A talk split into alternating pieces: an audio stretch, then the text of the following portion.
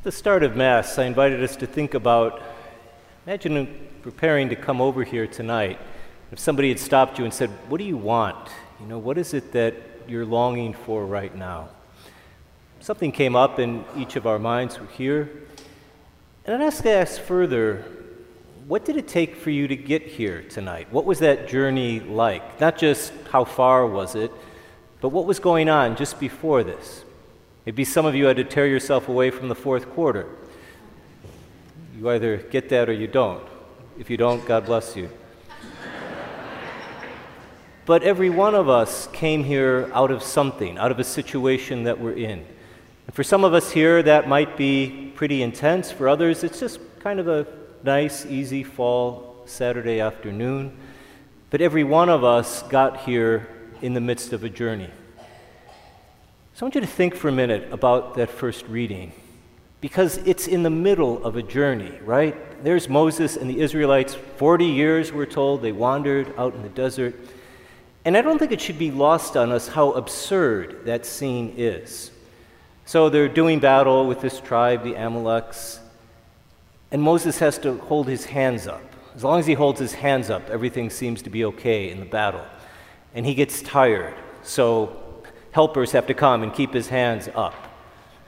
But there's something absurd about that. That's not how Moses had to do other things.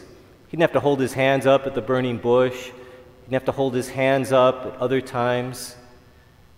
There's just something absurd about it. But he's got to do it. And he's only going to succeed if he's got these helpers with him holding his hands up. And I don't know if it ever occurred to them why are we doing this? God just sprang this one on us. But they're on a journey and they want to get somewhere. They desperately want to get somewhere. And sometimes we do absurd things if we have a sense that this will get us through the desert to where we need to go. I had the privilege this week of sitting down with some of our seminarians over at the seminary. We had a kind of a long weekend break over the holiday. And while some of their classmates were I don't know, camping or sitting out at the pool or something. I told them, You'll never know that life in five years, so if you're going to do it now, get it out of your system. But these other seminarians didn't do that. And they went on a little field trip, quote unquote. They went down to the border, uh, border between Arizona and Mexico. And they spent some time working with workers in the Catholic Church and other organizations who do what they can to try and bring a little dose of compassion and humanity to the lives of people who are not all that different from Moses and his people, desperately trying to get through the desert. Now, I don't care what your politics are, I'm just inviting us to think about human beings desperately trying to get through the desert, to get to a place that they long for, for lots of different reasons. And this group, seminarians, they had wide ranging backgrounds, and I was really privileged to talk with them and listen to them. And it was clear how their own reactions varied from being deeply engaged and moved, and some just didn't quite get plugged in, but they were there. They were there, and somehow this shared experience was working through all their hearts. But I was deeply grateful that that was an experience they chose to go on, or that they went on as part of their formation to priesthood. Because for most of us in this room, I would wager that's not how we got here, obviously not tonight, but even previously. I won't assume, though, we rarely know the full backstory of the people in our lives, certainly not even our fellow parishioners. But every one of us got here as part of a journey. And what I'd like to suggest is it what leads someone to do something that is seemingly absurd? Why would you do that? Well, we do it if we have a sense that this is what gets us through the desert. This is what gets us to our destination. This is what leads us to give every ounce of our being, our will, our desire, our effort, our attention. I'll give it. If I got to hold my hands up in this absurd position, and I got to get people to hold it up for me, I'll do it. Because we got to get somewhere. We got to get out of this situation. In Grow this week, we're invited to think about being all in, commit yourself 100%. Amen. That's a beautiful thing. But the wrong way to hear that is yeah, this is about me. If I try just a little bit harder, you know, if I tug just a little bit harder on my bootstraps, I'm going to make this happen. I'm going to sign up. Now, I am going to encourage you to sign up in a little bit for church ministries.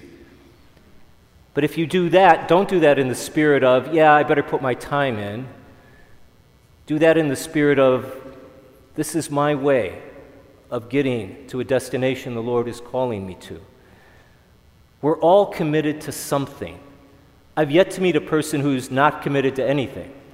Now, we can be way off the mark from where God is inviting us to go in that commitment. Our commitment can be driven by shame or embarrassment or addictions, it can be driven by all kinds of things. But we are wired to be committed people. And so I think a big part of the spiritual life is just inviting the Lord, you know, open my eyes as we sang, open my heart. Lord, where do you want me to be committed? Committere, that word itself. Walk along with me. Lord, I want to walk along with you. And here's the beauty of these readings what they stress is the power of consistency, right? But they're both absurd in their own way. You know, the widow who keeps harping on the judge, and he's afraid she's going to hit him. I mean, what's that all about? And Jesus isn't an idiot. He, he knows it's sort of an absurd story, and he could have just said, Pray. He tells this story because, in its very absurdity, it leads us to think about this person, you know, just knocking on the door. Persistence has a power all its own. And it's not that it wears down the other side. You're not going to wear down God. But in the persistence, we're constantly looking at ourselves if we can be self perceptive. We can ask ourselves, well, what gets me here day after day?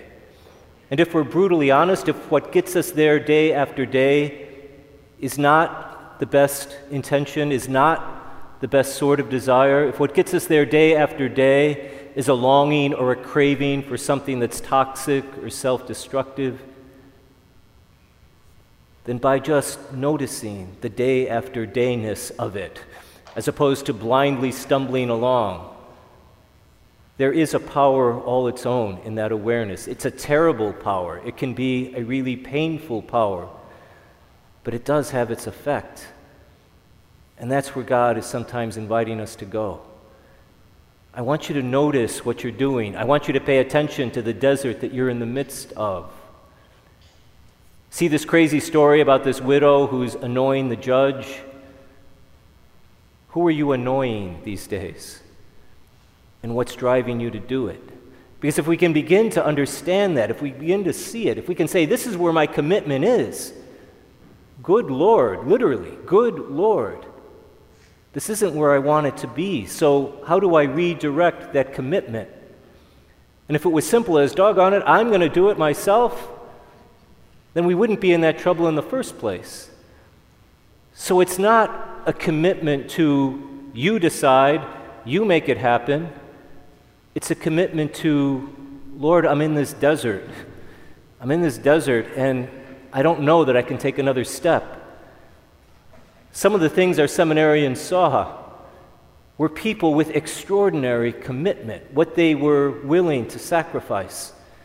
They also saw corpses the desiccated bodies of people who die in that desert, with all of their commitments seemingly never leading them to where they hope to go. The power of persistence, if we're open to it, the power of persistence is that it can be like a mirror, almost reflecting back to us where our energy is going, where our attention is going. And it starts with that awareness. And if we notice that it is a little bit off mark, that it's leading us to another 30 years of wandering in the desert instead of heading towards the promised land, that's then when we open up, right? That's why church matters. Moses didn't have church, he didn't have St. Joseph's, but we do. And part of commitment isn't just, I'll sign up to do the ministry, though do that, please. But in doing that, we receive, right? We receive. You become part of a community. And suddenly you begin to become aware if it's fellow ministers, if it's other parishioners, if it's that guy who always sits in the pew just across from you Sunday after Sunday. But that's what we do for each other as people of faith.